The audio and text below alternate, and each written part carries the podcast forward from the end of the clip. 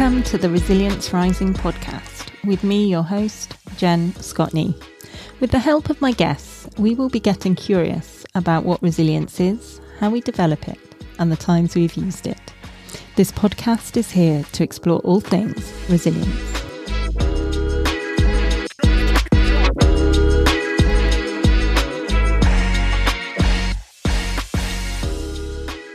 I'm here with Dr. Martin Brunet. Martin has worked in practices as a GP for 22 years. He also teaches GPs and other healthcare professionals in primary care about the consultation and how they communicate with their patients, as well as writing a book called The GP Consultation Reimagined A Tale of Two Houses. His Instagram account has nearly 70,000 followers, and on social media, as Doc Martin GP, he aims to educate us all on our mental health, where he demystifies and explains concepts to us in a way that makes sense and is memorable. A post about burnout, compassionately identifying some of the characteristics of those who are commonly at risk, caught my attention and led me to contact Martin, both to ask if he would come on the podcast and also to say, I wish he had been my GP 10 years ago.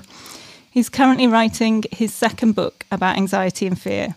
He says, I wouldn't describe myself as a mental health expert, just a GP who finds mental health interesting and his patients' experiences fascinating to learn from. Welcome to the podcast, Martin. Well, thank you very much for inviting me, Jen. Delighted to be here. Oh, I love your videos and I love your posts. Thank you so much for doing those. How how did that come about? Did you just feel there was a need to um, to help educate people?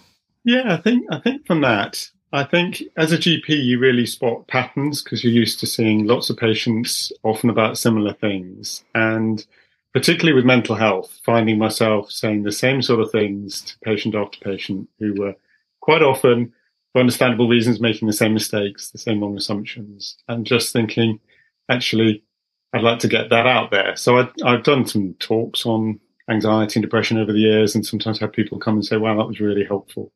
And then I thought, well, actually, I'd quite like to write about it. And then doing some videos on social media was, was an obvious next thing to do. So thank you for your kind words about them. And, and they're fun. What, what's interesting is having to say something in a minute, minute and a half maximum is quite a discipline. And it, it then makes me think about it and it's changed my own thinking, just having to do them and hearing people's response. So I'm learning through it as well um, which is great. Yeah, it must be a real skill, especially when there's such complex issues that you're trying to distill. And I think the post that I referred to about burnout, I think you'd also mentioned the word resilience, which always kind of catches my attention. And I think you talked about a resilient as potentially being a toxic word. So I was really interested in, yeah, what you think resilience is, or maybe what it isn't.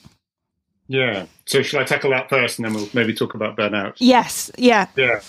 So I, I have a real ambivalence with how I feel about the word resilience. I think, and it's partly because of the experience in the NHS, and partly a, a bit of my personal experience with burnout. So within the NHS, there was um, quite a push for resilience training within the last two three years. And there's a whole lot of difference between an individual thinking, how do I help build my own resilience by listening to your podcast or, you know, finding out what's out there, getting advice, understanding myself better is very different to an organization that's under an awful lot of pressure and stress, hearing that its workforce is struggling and saying, ah, the way we're going to solve your problem is not to actually give you more staff or make the job, job workable, but to send you on a resilience training course.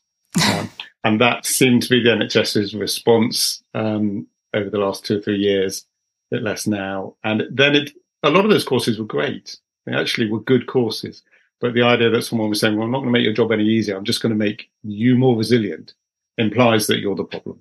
And that if only the NHS staff were stronger and tougher, then they wouldn't complain as much. So that kind of has created a bit of a, um, uh, yeah, toxicity is a very strong word. Maybe it, it's not as strong as that, but certainly a lot of people in the NHS hear the word resilience and, and sort of it doesn't have good connotations because of that. Even though quite a lot of the training was very good. So, so I have to sort of overcome that and know that a lot of other people in the NHS have felt that. And then my own feeling about the word. I mean, in many ways, it's a great word. Who wouldn't want to be resilient? Um, but it you know, what does it conjure to me? You know, it conjures feelings of, of sort of toughness, being able to withstand knocks, which you do want. But the trouble is, people often think, well, to be resilient, I've just got to be tough. um, and that's often the problem because it's that misunderstanding about toughness that often leads to burnout, uh, and which is that post was about. Yes, and I'm guessing that well, burnout isn't a, a medical diagnosis. So, what what is burnout in terms of yeah. your experience?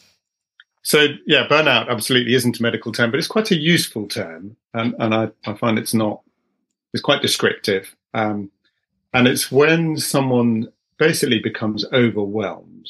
It's it's like I I liken it to your hard drive on your computer. Sometimes your hard drive um, is completely fine. It's 70, 80% full. But when it gets to 96% full, it falls over. And all of a sudden, you're trying to type something and it's taking, you know, minutes to write a sentence because the computers just can't work. Um, and it's, it's like that. It's like that where you're working, you're thriving, you're, you're being very productive, but you're getting stressed.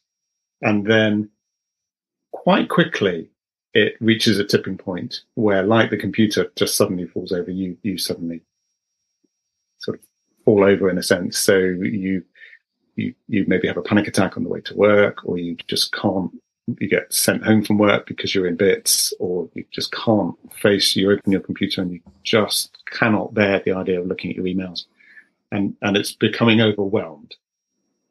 And that potentially might then be the, the first sign of a clinical depression it might be you know, just a warning sign that actually you've got to stop, breathe, make some changes, and you'll be okay. So I wouldn't say burnout is always depression, but that's where it's going to end. Depression, depression, and anxiety would be the clinical diagnosis it can lead to. And I guess going back to that idea of the resilience and that we should be tough and withstanding it, that was definitely something when I was experiencing that, that I, I felt ashamed or that I was weak, that everybody else could cope and I couldn't. And I think that was something that you were talking about in that post that I mentioned, but in other ones as well. So, what was it that you saw in those patterns of people that were either at risk of this or, or heading in that way? Yeah, so very commonly they would say to me, but I'm not the sort of person to get depressed.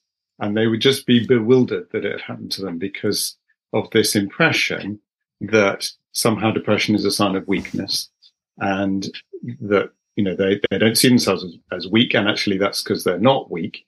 Um, they're the sort of person that's very, usually very capable, um, very, I, so if I describe the personality of a typical person who may get burnt out, um, they often have, they set high standards, they care a lot, they want to do well, they want to look out for people, they don't like to let people down, so maybe they don't delegate um, easily they they don't delegate because they don't want to dump on other people, don't want to let people down, but they also want to set high standards. And often, if you do it yourself, you know it's going to be done properly.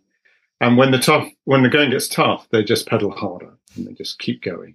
Um, and very often, because they're very capable, they get asked to do stuff by people. You know, people say, "Oh, Jen will do it. She's good. Yeah, no, Jen, she's fine. Yeah, she'll take that on. Ask Jen." And the family would come, you know, to you as well, maybe, or, or this sort of person. And then eventually, you you fall over. The other thing, sometimes this sort of person would also be a bit vulnerable to um, to criticism because they care, and sometimes self criticism that can be quite hard on themselves. And I, I, have to give credit here that this my understanding of this is built on a um, a book that's been around a long time by uh, a psychiatrist, Tim Cantopher. It's called Depressive Illness: The Curse of the Strong. Um, I remember hearing him speak years ago and just thinking, wow, this makes a lot of sense. And then since then, it's been borne out with my patients. So it's that sense of bewilderment and confusion that how did this happen to them that makes me know that a lot of people have a misunderstanding about burnout and depression and mental health. And until it happens to them, you know, they're in blissful ignorance, but then it knocks them over like a train. I mean, 100%, that was completely me. But I guess when I was going to my doctor with some very severe fatigue and symptoms, at no point was I asked about any of those areas of my life. I wasn't really asked much. I was just given blood tests and then told there's nothing wrong with me. So, I guess in your practice, do you see a bit of a disconnection with what's happening in those GP consulting rooms and, and really what you'd want to happen. How do you approach those people that yeah. come to you? I think we still have this prejudice where somehow we have a hierarchy that physical is preferable to mental illness or mental causes. And I think doctors and patients both have that prejudice. And as doctors, we often don't want to miss a physical. So, you know, I see someone who's got symptoms, I think, of burnout, and actually it's they've got an overactive thyroid. I'm going to feel pretty bad about missing that and giving them the wrong diagnosis. So, so quite often a patient is more likely to want a physical cause. I'm really tired. Is that because I'm anemic or because my thyroid's a problem? Um, and as doctors, that's actually quicker and easier. You know, patient says, I'm a bit tired, oh, let's do some blood tests. But, you know, so it's very understandable why it goes that way. And, and often it's appropriate to do blood tests. It's a little harder to say, have you thought that might, maybe you've got too much on your plate or tell me what's going on in your life? You know, it takes a bit longer and patients might not be expecting it always. But I mean, most GPs will do that and will get there. And it's, you know, it's very rewarding when a patient starts to realize that actually they're taking on too much. But, but sometimes you, you know, you have to reflect stuff, back, back stuff. Sometimes I'll have to say, well, tell me, tell me about your working week. What, what hours do you work? And then you're starting to find that someone, you know, they leave to go to work at six and they get back at seven and then they turn their laptop on and they turn it off at 11 and they do the same at weekends. And then you say, and you wonder why you're tired. uh, and um, it's amazing how much people can just normalize that and not yeah. think that, that, you know, at some point, I'll, I'll often use the phrase, I think your body's trying to tell you something, that it's not happy with what you're making it do. Yeah, I mean, I definitely, I was a lawyer, and in that culture, it wasn't just normal, it was almost celebrated as well that you were sending emails at one in the morning. It must mean that you're a really good lawyer. Yeah. but I mean, how much are there systems in place that are really keeping this I guess, status quo of people getting burnt out. I wondered, like, even just thinking back to school days of giving children certificates for 100% attendance and, and those sort of systems, as mm. well as, as in the workplace, is are there things that we could do to help the individuals? I mean, definitely, you know, what do we reward? We reward the sort of measurable and the external things like exam results, that sort of thing. How often do you get a certificate, a really meaningful I don't actually want a certificate for this, but you know, kindness. How much is kindness celebrated? Um, when actually, I think kindness is and uh, cultivating kindness in yourself is actually one of the things that can make us most resilient. Um, which is interesting because often people who burn out might be too kind in a sense in that they're always looking out for other people, but that's not necessarily the same as kindness. That might just be, you might be doing that out of guilt or duty or other reasons. Whereas cultivating the practice of being kind to other people, I think helps to keep us calmer, helps us make it easier to be kind to ourselves. And, and that's as much, you know, just letting someone out when you're driving, speaking nicely to someone, not shouting, all that sort of thing.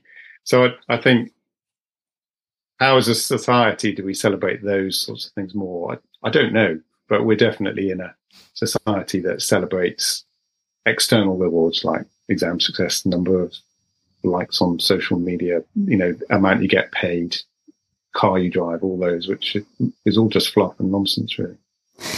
I love the idea that cultivating kindness can help us build resilience. Are there any other things um, that you feel could add to resilience or add to us not reaching the stage of burnout? Like, what can we do when things are going fairly well? I think so. There's what you could do generally in the here and now.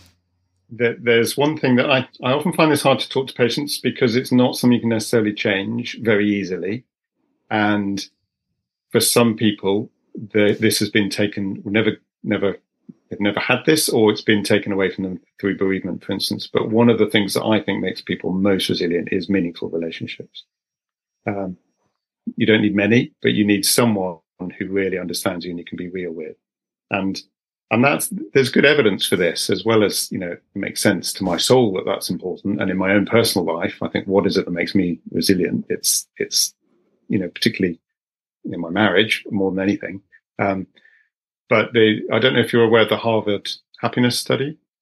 Um, so, for your listeners who might not be aware, this is a study that's been going on over 70 years, looking at tracking the lives of, and originally men who went graduated from Harvard. Then they realized that was just one type of person. So they, they took people from the from Harlem to have a sort of different socioeconomic balance. And eventually they cottoned on that women are people too, and they started following the wives and partners of these men. And they followed their physical health. They did all sorts of checkups every couple of years, and it's been going for over 70 years. And the things that were best associated with a healthy, happy, long life were a couple of obvious ones don't smoke and don't drink too much, and then having a meaningful relationship. So if we're starting out in life and thinking, what do I want to do to, to thrive and live a good life? I would say invest in that from an early stage. And that again is where kindness is important. You know, if you two people that are being kind to each other all the time, going to be a good relationship. Um, so, so that I think is fundamental, but you can't necessarily change that overnight. Um, and if you've been bereaved, you know, what do you do? Um, but, and it's not all about marriage. You know, it doesn't have to be a marriage or partnership. So what, what do you do here and now? What, what might I talk with patients about? I, I think, I think sustainability in your week is a really key thing for me. Um, sustainability in your year that you do remember to take holidays. But if you take a holiday and you have two weeks of completely resting and then you go back to complete mania, it, you're going to burn out between your holidays. So how does your week look like? Is there space to breathe in it? Is really key. And and I think what that looks like is for different people. So for me, I don't have much space to breathe on my clinical days. I do three long 12 hour days in practice. There, there's some space, you know, we have a coffee time together every day. Um, so actually I do, you know, at least stop for a moment and, you know, on a Friday we often have lunch together, but a lot of the time I'm just hard at it. Quite often I'm eating my, my lunch, you know, at my desk looking at pathology results or whatever I'm doing but my week is sustainable. So if I had five days like that, I wouldn't give myself six months. Um, and, and yet in the week, I have two days of the week as well as the weekends where it's slower, where I can catch up on work, but at a slower pace and where I can either take a break or I can do things like this podcast or writing or, you know, and teaching, which is at a different pace. And so through my week, I always feel like I've got space to breathe. And I, I think that's really crucial. Um, whereas if you look ahead and you're trying to jam every bit of space with productivity, then you're heading for trouble. And if you're heading for trouble, what are the sort of warning signs that you might see, do you think? Um, so, I mean, they'd probably be different for different people, but it, it can be quite helpful if, if you think you might be prone to burnout to ask the people who know you, what are, what are your tells? What are your shows, if you like? Um, but often it will be, um, irritability, um, sort of compassion fatigue, feeling like you're less, you have less capacity to be patient with other people, to, um, you know, be gentle with other people. Um, it might be, you know, just quicker to react where, you know, something comes at you and you sort of react to it rather than respond to it. Um, it might be symptoms of anxiety, just waking up with a feeling of dread every morning. Um, I mean, a, a, certain amount of anxiety is normal, and is we all have that. It helps keep us safe. You know, if you're not, you know, I, I was slightly anxious before this podcast, but if I hadn't been anxious at all about it, I might have forgotten that we were even meeting because I'd be so laid back. So you need a certain amount of anxiety, but being filled with with dread of anxiety um, is where you know that becomes problematic. And so if you're just getting a lot more anxious than normal, um, or maybe poor sleep, or maybe you're dealing with your stress in an unhealthy way. You know, you're starting to have a drink every night when you get home, when you wouldn't normally do that, um, or you're comfort eating, or you're um, failing to eat. You know, you're, you're not managing to eat regularly because you're just too busy. Those those sorts of things. And tell me a little bit about your book about anxiety. You mentioned anxiety then. What what are you writing and who is that for? Yeah, so I'm writing. Um, it's going to be a while before it's out, but um, I'm particularly about the idea that anxiety makes sense. So again, this has come from things patients say to me repeatedly. So a bit like people will often say, I'm not the sort of person to get depressed. People often come to me and say, I know it's stupid. I know it doesn't make sense, but I get anxious about this. Um, and so that led me to think actually, you know, when you really understand anxiety, it makes a lot of sense. So, for instance, someone might say, I get so anxious going to the supermarket. I know it's stupid. And what they mean is, I know I'm not likely to be physically harmed. There's nothing dangerous in the supermarket. Um, but actually, they've become um, conditioned to be anxious in the supermarket because in the past they've been anxious or had a panic attack when they were there and they felt they couldn't get out.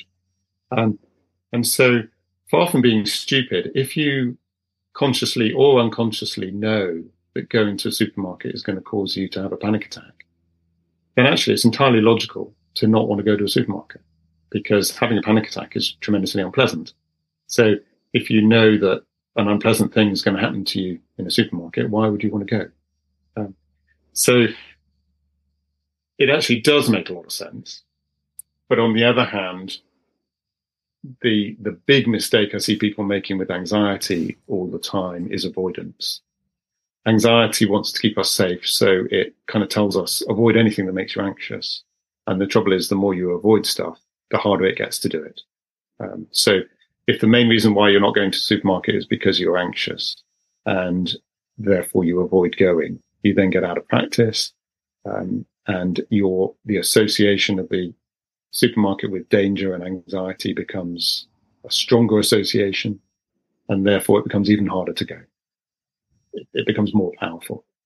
And so if you're going to do anything about it, the, the first thing you need is to decide, actually, I'm fed up with not being able to go to the supermarket. You need to be cross about it in a sense and annoyed that you can't go um, because it takes quite a lot of hard work to get there. Um, and then then you need to plan and plan a strategy. And one of the problems with anxiety is it's always think short term. It, the anxiety, the feelings of anxiety just, just always tell us do something now to take away these feelings, either by running away from the supermarket, avoiding going, having that glass of wine, um, comfort eating, all the, the, the things that we do that kind of in the short term today take away anxiety. But what you need is a long term strategy of thinking, well, how am I going to get to a point where I can go to the supermarket.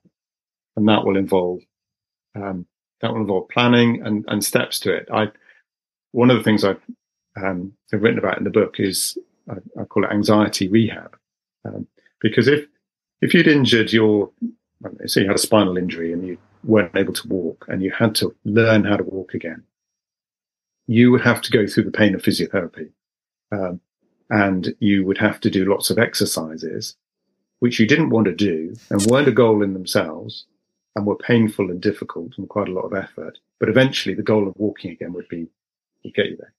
And so the same thing with doing something you've been avoiding, you kind of need to think of exercises to build up to going to the supermarket. So it might be that, you know, even going to walk to the supermarket makes you anxious. You know, leaving the house to go to the supermarket makes you anxious. So even before you start thinking about going and doing a shop in the supermarket, you need to think, well, how am I going to build up to that? What's the equivalent of the, you know, the simple physio that someone can do to strengthen their legs?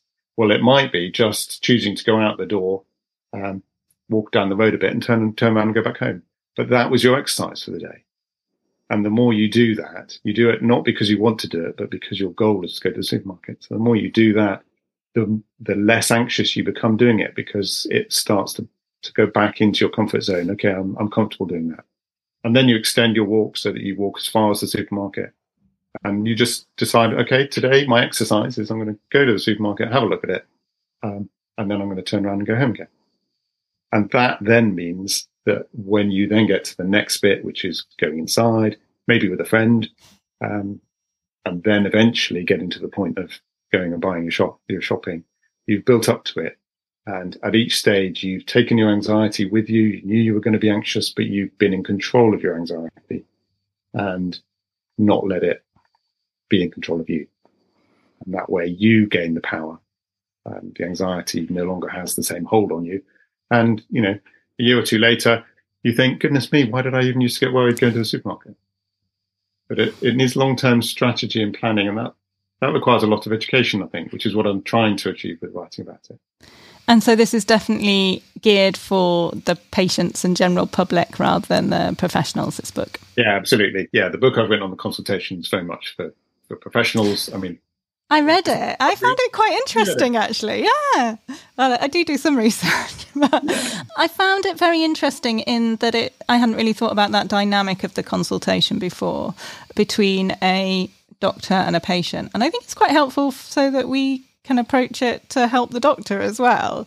The other thing that I found quite interesting about it, I think, was as I was did five years at university as a lawyer, and I think I had a conference exam where we had an actor and it was very contrived, but at no point did we really learn those soft skills and those consultation ones. And then within qualifying, like within a few days, I was in a prison talking to some quite hardened criminal, getting information. And over the years, I was dealing with suicidal clients and some real disturbed people. And I found that though yes, there was nothing in my university that helped me with that. It came from life experience. So I was quite interested in in what training doctors did have in those sort of skills. But it sounded like they have a little bit more than lawyers. Yeah, well, certainly GPs do. I'm, I'm not sure that secondary care doctors do so much, you know, a bit in medical school. Um, but I find it so interesting, you know, because we communicate and communicated ever since we could talk, we can assume that we know what we're doing and we're good at it. When actually, you know, you really have to think about what you're doing and how small changes can make it a difference. So, for instance, you know, at, at the end of a consultation, the, the doctor and the patient have made a plan, and the doctor might say, "Is that okay?" And there's a world of difference between saying, is that okay? And saying, how does that sound? Because if that's okay, you know, is that okay? The doctor, the patient can only answer yes or no. And they might not have the courage to tell you that it's not okay because there's this power dynamic between the doctor and the patient where often the doctor you know, feels like they have more power. So it can be harder to say, no, it's not okay. Whereas if you say, how does that sound? The patient can't just say yes or no. They have to say how they really feel about it. Um, and if they say, yeah, that sounds great, then that's fantastic. As a doctor, I really know that they're happy with it. And I get a nice little pat on the back that I've done a good consultation. Um, but it's easier for them to say, no, it's not okay. So what I've just found so fascinating since becoming a GP is how tiny changes in what we say and those tools in the communication and the consultation can make a big difference. And, and I think I mean, some non, you know, some patients have read the book, and it's not a hard read. It's not an academic book. So, um, the thing they might find interesting. So, the whole premise of the book is every consultation only really has two, um, two objectives you need to achieve. One is to work out what matters to the patient and what matters to the doctor as the expert, and then the other is to decide together what to do about it. It's called a tale of two houses because I use the imagery of two houses to illustrate those two objectives. But if you're a patient and you're ever going to see a doctor, ask yourself, what is it that matters to me? And make sure that you tell the doctor that. Now, it might be that what matters to you actually, you know, isn't what you can, you know, the doc, it may matter to you that you think, well, I must have this. And actually, there's good reasons why you can't have it or it's not the best thing for you. So you need to be ready to hear what the doctor thinks about that. But if as a doctor, I don't know what matters to you. And I don't manage, I mean, I should have the skills to find that out. And that's what the good communication is all about. But if I don't manage to find it out and at the end you leave thinking, oh, I was really, really hoping you would suggest this and we never got to talk about it, then we haven't really hit the nail on the head. So yeah, no, I found it interesting. But sorry, that was going off on a tangent because I was just yeah. thinking about your when you were explaining about anxiety and how you could approach working on that. And I just wondered, thinking back to when you were talking about those characteristics before of, um, you mentioned, for example, the high standards in burnout and maybe taking on not wanting to let people down. And I just wondered, how do how can we approach those sort of issues? Yeah, I think I think that's really important to think about because when you learn that burnout means you know, you're more prone to burnout if you have high standards and you're always trying to please people and you're not very good at saying no. It's easy to then hear, well, the solution is drop your standards, don't care what people think and just say no and be selfish. And, and there are two problems with that. One is we don't want a world of selfish people. And the other is the sort of person who does burn out doesn't want to be selfish. No, so that adds a whole new gonna, layer of guilt, doesn't it? yeah, exactly. so they're going to reject that message anyway. So I think I think it's all about becoming more discerning about what you say yes to and what you say no to. So, you know, there are some things that someone's doing that actually is either really important, maybe it's childcare or looking after an elderly relative, or and actually that's really important. It's stressful, but it's really important.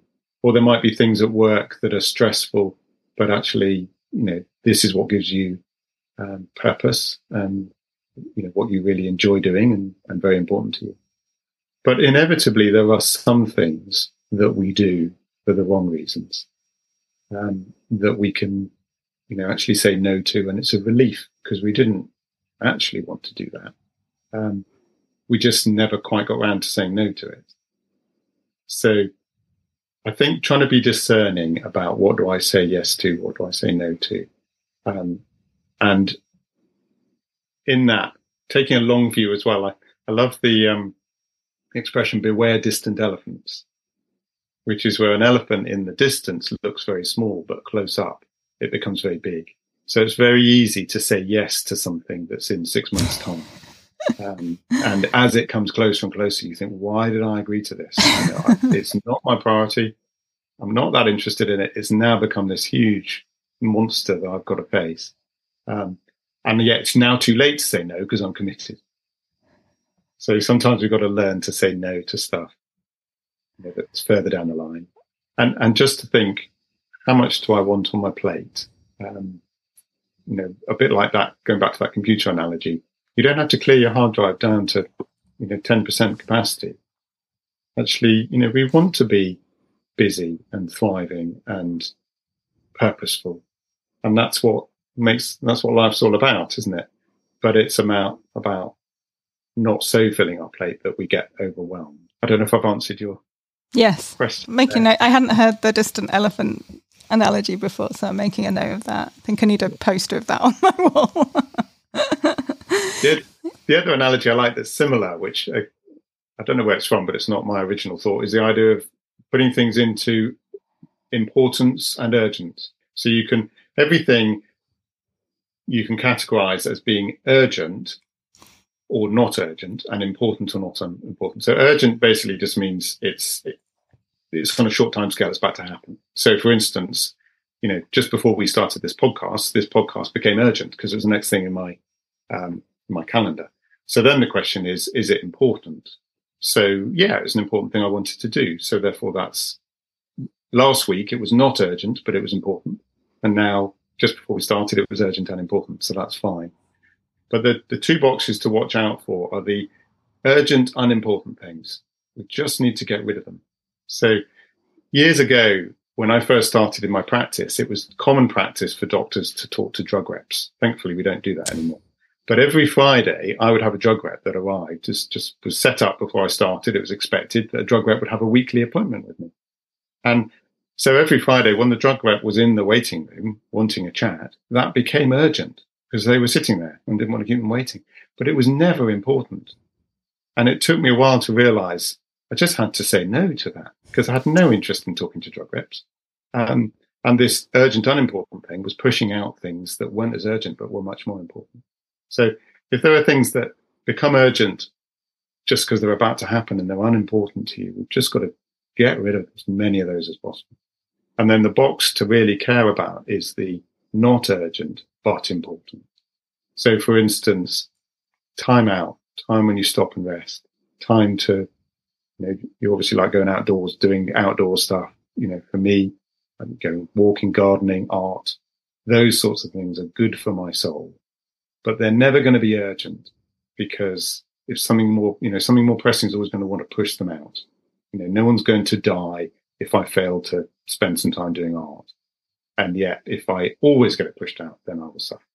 So the not urgent but important which are things that we do to look after ourselves or time with family or you know, actually you know, spending time with your children rather than working or, you know, be what it may be. Those are the ones we've got to protect and the urgent, unimportant we've got to be in.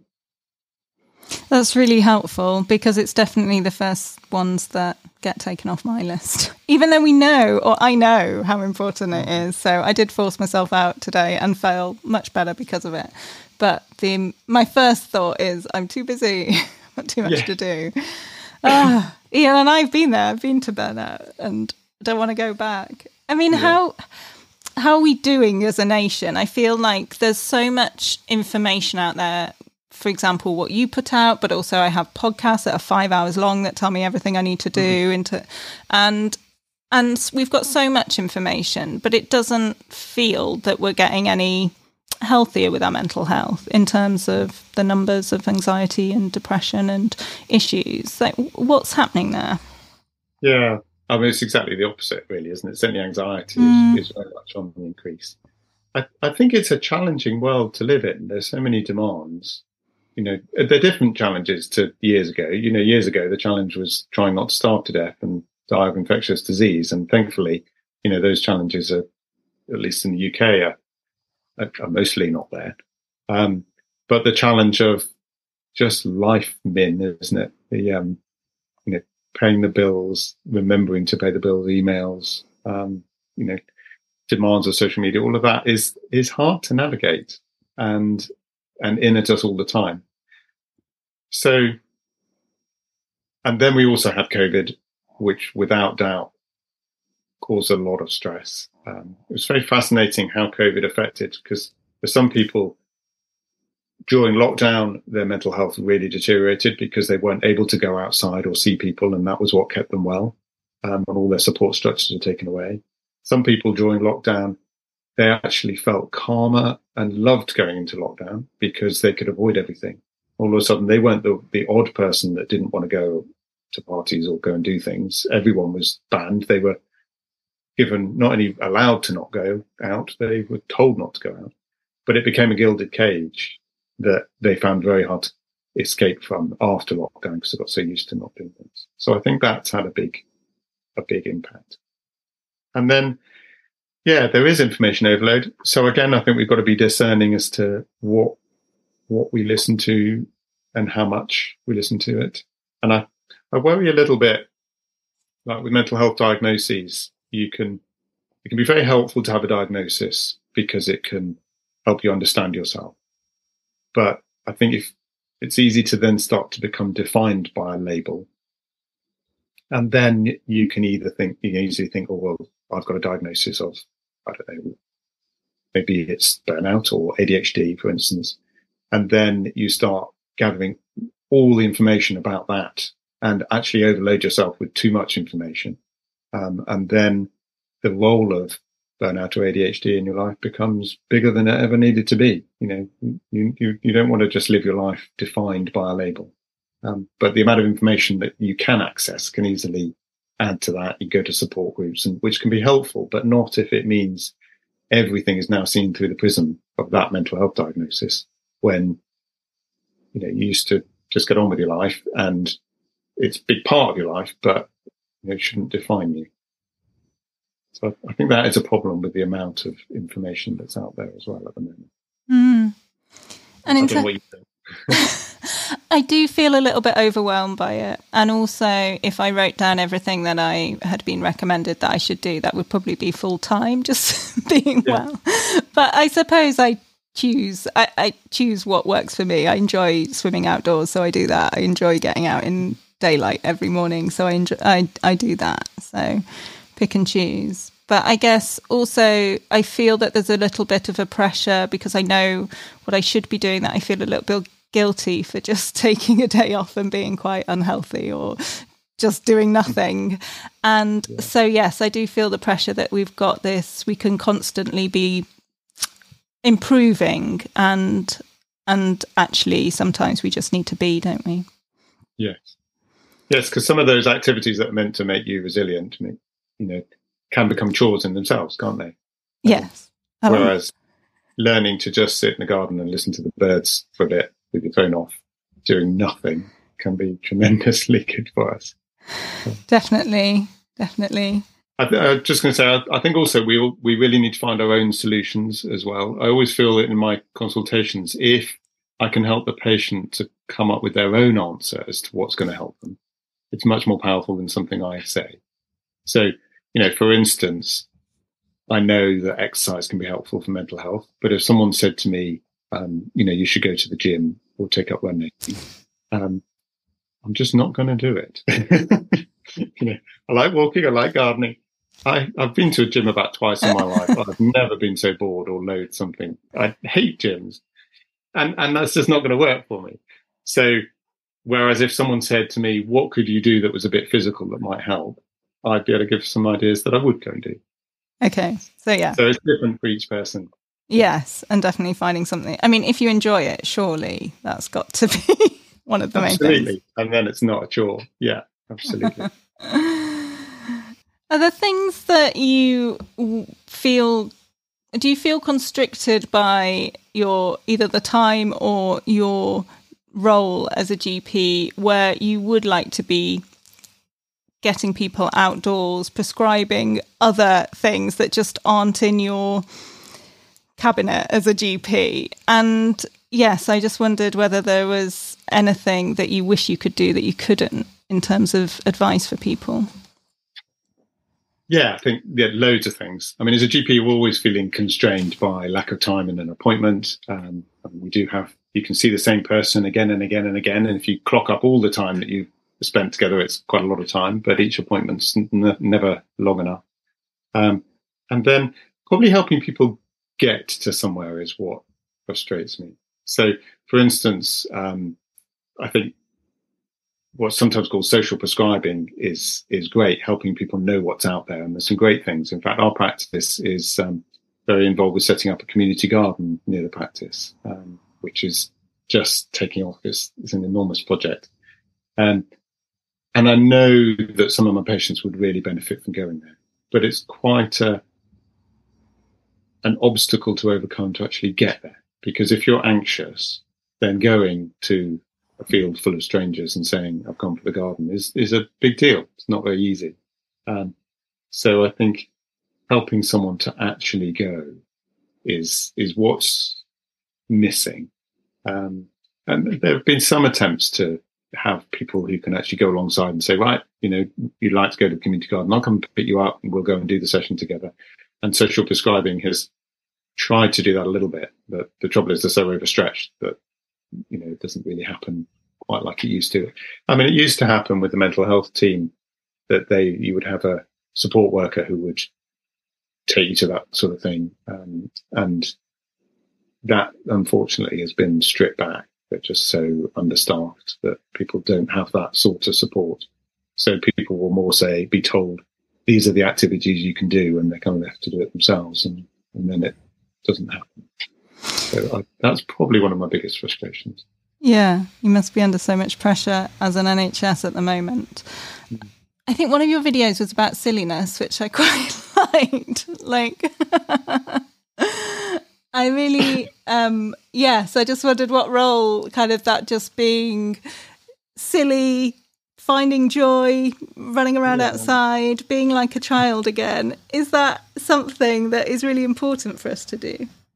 I, I think so. I, I, think I think it's fascinating being silly. Um, Michael Palin from the from Monty Python, he talks about being silly, and um, and I think it's really valuable. But it's very interesting. What what do you need in order to be silly with someone? I mean, you can be silly on your own and just cheer yourself up in front of the mirror, but if you're silly with someone, there needs to be a certain amount of trust. There needs to be, you know, you need to know that you're going to be laughed with, not laughed at um, and that you're not just going to be ridiculed or told stop being so silly. It's interesting. We often tell children don't be so silly, and I think you know, actually, you know, there are times when they're being inappropriate, but being silly is a great thing. Um, and maybe it maybe it goes along the the idea of practicing kindness. If you know, if we're practicing silliness and laughs and not taking ourselves too seriously, and we're practicing just being kind to other people, it kind of stops us stressing so much about our own ego, we, we get less less about whether or not I'm right and the world's against me. It's it's more just about just enjoying life, I suppose, and not taking ourselves too seriously. Um, and you know, it's fascinating to think why why is it that we laugh? You know, why do we laugh and cry? Why why have we either evolved or been made, depending on how you believe we got here, to laugh and cry? They're you know, they don't help you hunt or eat or you know, we can see why we were made to enjoy sex because you know that's important for reproduction.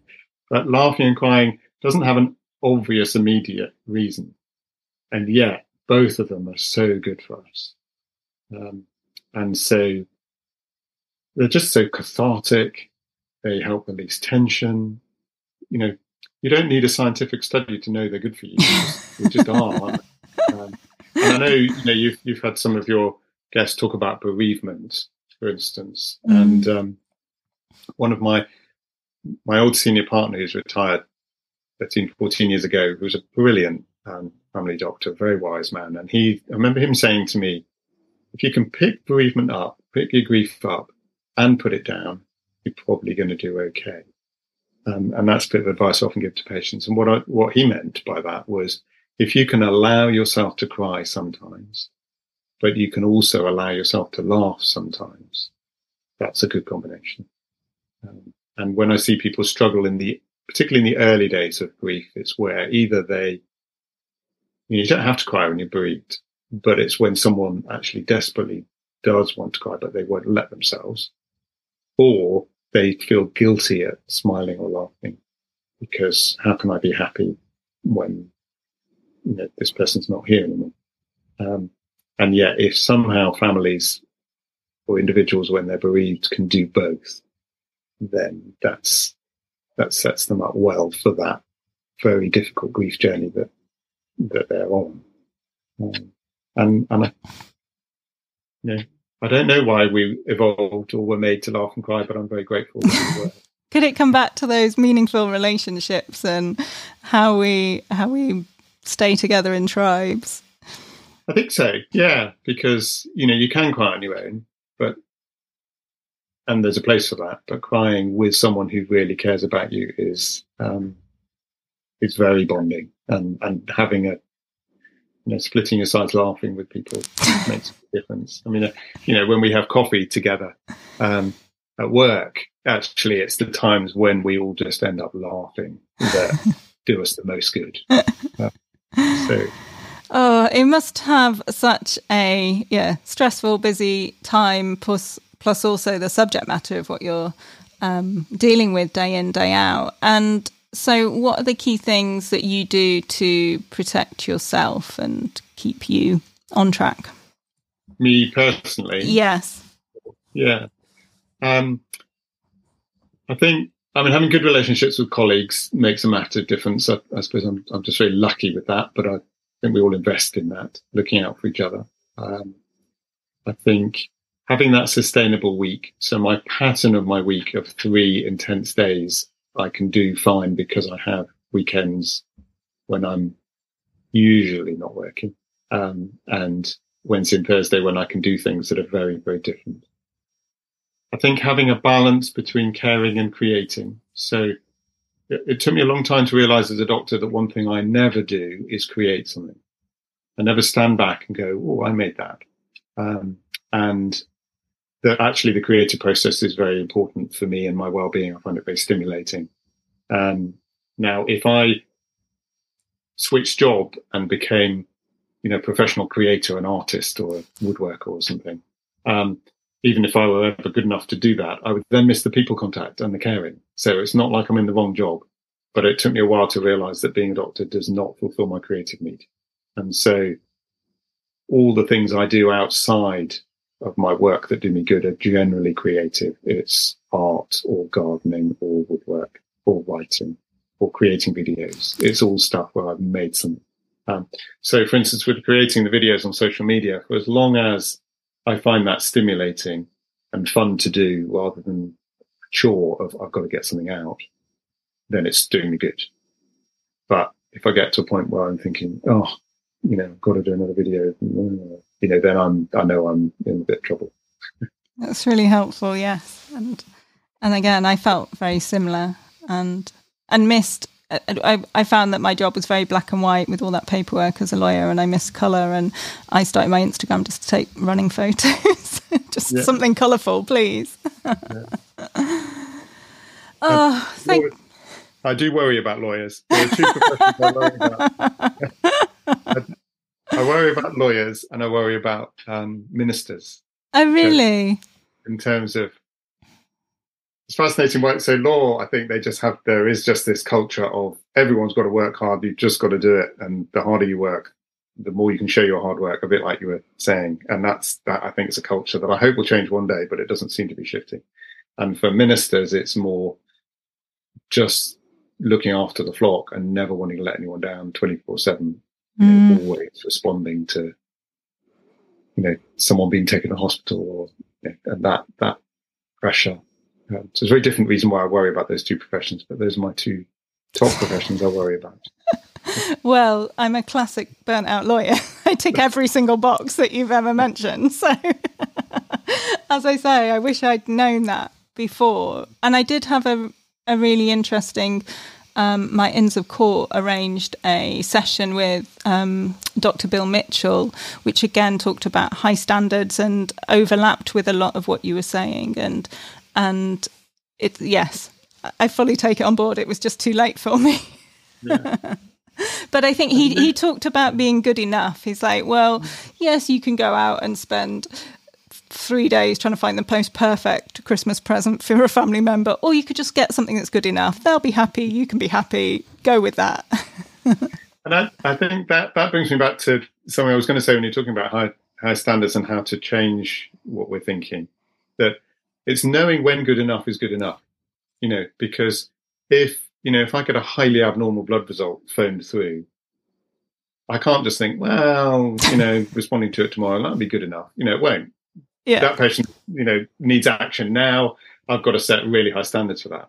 Um, but there are, it's been discerning and thinking actually, you know, there might be other tasks at work where actually it's perfectly reasonable to go home now and do it tomorrow. Or at home, you know, how just how clean does the house have to be? Um, you know, I don't want to be in a pigsty, but good enough is good enough. You know, it's that sort of where where can we drop our standards and it's fine. Yes, and I think for me it was inviting people around for meals and then spending the whole day trying to cook the most perfect meal, yeah. and they'd arrive and I'd be exhausted and stressed. Perhaps then I could have dropped my standards a little bit. Yeah, just a lasagna the week before, shoved it in the freezer and got it out. Yeah. I'm learning. It might be that baking all day and cooking all day just gives them joy, and you know they love all of that. So that's where different people need different solutions, isn't it? Yeah. No, I used to. Well, I still find that creative. Um, so it's definitely something that I like and should make more time for. yeah. I'm add it to my to-do list plus my cold water and mad exercise and this and that. uh, Martin, thank you so much for your time and yes, everything that you put out as well. And I can't wait for your book. I'll have to get you on again when you've got your book out. Is that, is that going to be next year? Have we got any dates? I, I would think probably it'd be something like about 18 months. okay. I need to finish it and then it'll be with a publisher and they'll need to they need time. So maybe maybe twelve months if I'm doing well. But yeah, so so there will be plenty of time elapsed, and then you could get me back. it's important, but at the moment, it's not that urgent. well, well, no aspects of it are urgent. I've got to get something to publish by next Monday, so that's urgent and important. Um, but um, important to get it right as well. So. Well, good luck with that. And thank, thank you, you for all your help and your time today. Thank you, and thank you for your podcast and the help it is for people listening. Thank you.